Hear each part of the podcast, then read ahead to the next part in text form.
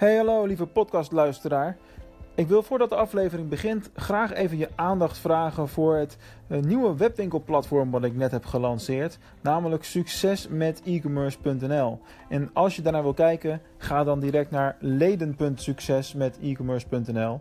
Alleen al om vanwege het feit dat we nog in de beta fase zitten. Dus als je er nu kennis mee maakt, kun je een van de allereerste mensen worden die lid wordt van het platform.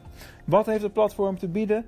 Informatie over webwinkelmarketing, een nieuwe gratis webwinkelmarketing cursus van mij. Die lanceren we eind mei.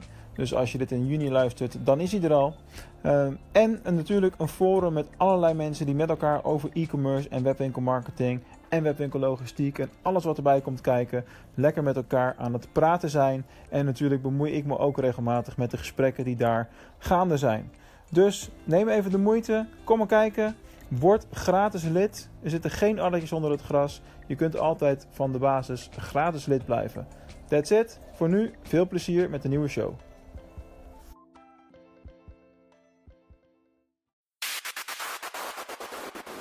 Haal alles uit je webwinkel. Dit is succes met e-commerce.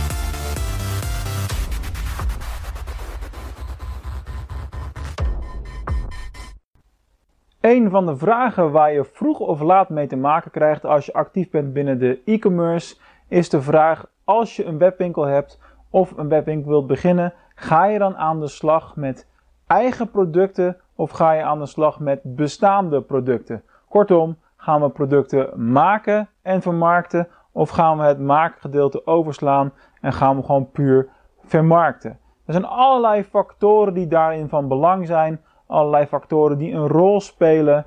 Eh, en daar gaan we deze video even kort naar kijken. In eerste instantie denk je bijvoorbeeld aan hoe zit het met de marges. over het algemeen genomen zou je in staat moeten zijn om met producten die je zelf produceert, waarbij de aantallen per product natuurlijk ook wat hoger liggen meestal, dan zou je hogere marges mee moeten kunnen behalen als producten die je puur inkoopt, bestaande producten van bestaande merken. Sowieso, als je bestaande producten van bestaande merken inkoopt, krijg je natuurlijk te maken met uh, prijsconcurrentie, andere partijen die dezelfde producten aanbieden en allemaal van dat soort, uh, dat soort zaken. Een ander vraagstuk waar je mee te maken krijgt, onafhankelijk van de keuze nog, is: ga je zelf voorraadhoudend werken of ga je dropshippen? Ook daarin heb je natuurlijk qua uh, marges heel veel invloed. Want vaak is het zo dat dropshippen op de korte termijn aantrekkelijker is, omdat je dan niet voorraadhoudend hoeft te zijn en niet hoeft te investeren, echt in keiharde euro's, in geld, wat je eigenlijk gewoon in de kast legt, want hè, voorraad is voorraad. Zo simpel is het dan ook wel weer.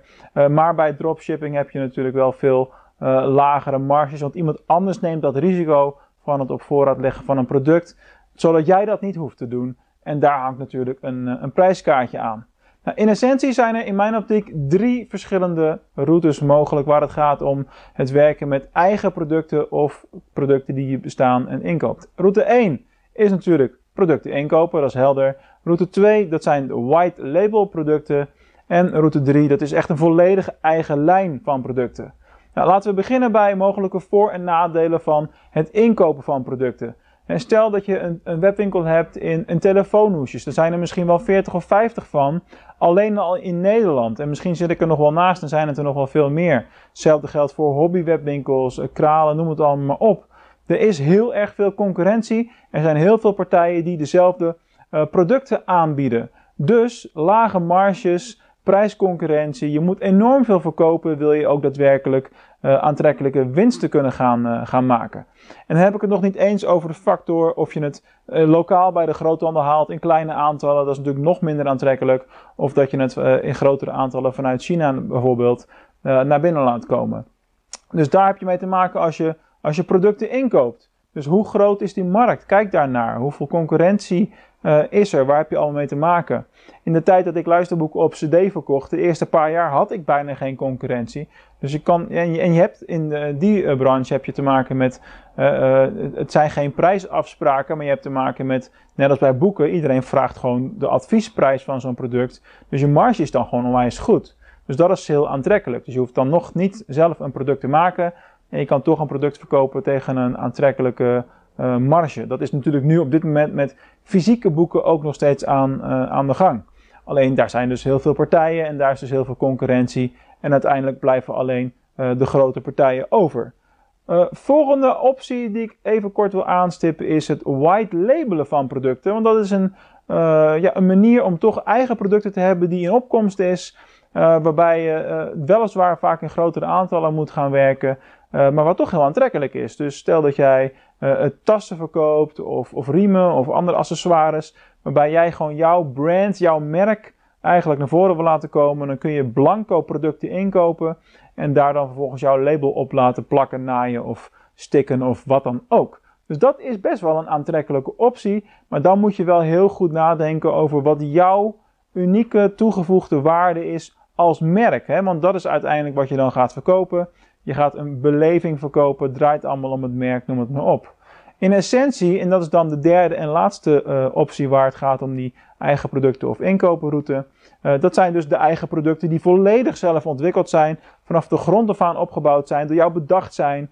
En, en, dat zie je bijvoorbeeld ook regelmatig in, denk aan voedingssupplementen, hè, die poeders die je tegenwoordig heel vaak ziet, of, of de pillen. De samenstelling daarvan wordt vaak door experts samengesteld en dan heb je een product. Tegelijkertijd is dat ook wel een product waar je vaak uh, white labeling in ziet. Dus dan is er één persoon of één organisatie die, die, uh, die zo'n poeder bedacht heeft. En dan zijn er tien die dat onder hun eigen naam dan weer doorverkopen. Nou, je kunt natuurlijk wel invullen dat degene die het product helemaal vanaf de grond af aan bedacht heeft, helemaal samen heeft gesteld, zeg maar echt het uh, intellectueel eigendom daarvan ook heeft als het ware, die zal de beste marges draaien. dus als je het hele verhaal op een rijtje zet en bekijkt, als je het hebt over marges, want dat is echt het belangrijke raakvlak in dit verhaal. Eigen producten is altijd de hoogste marge. White label zit daaronder. Producten inkopen die al bestaan van bestaande merken zit daar weer onder. Dus als je puur kijkt naar welke keuze ga jij maken als je met jouw webwinkel uh, aan de slag gaat, uh, ja, dan neem die dingen ook in overweging als je nog geen definitieve keuze hebt gemaakt.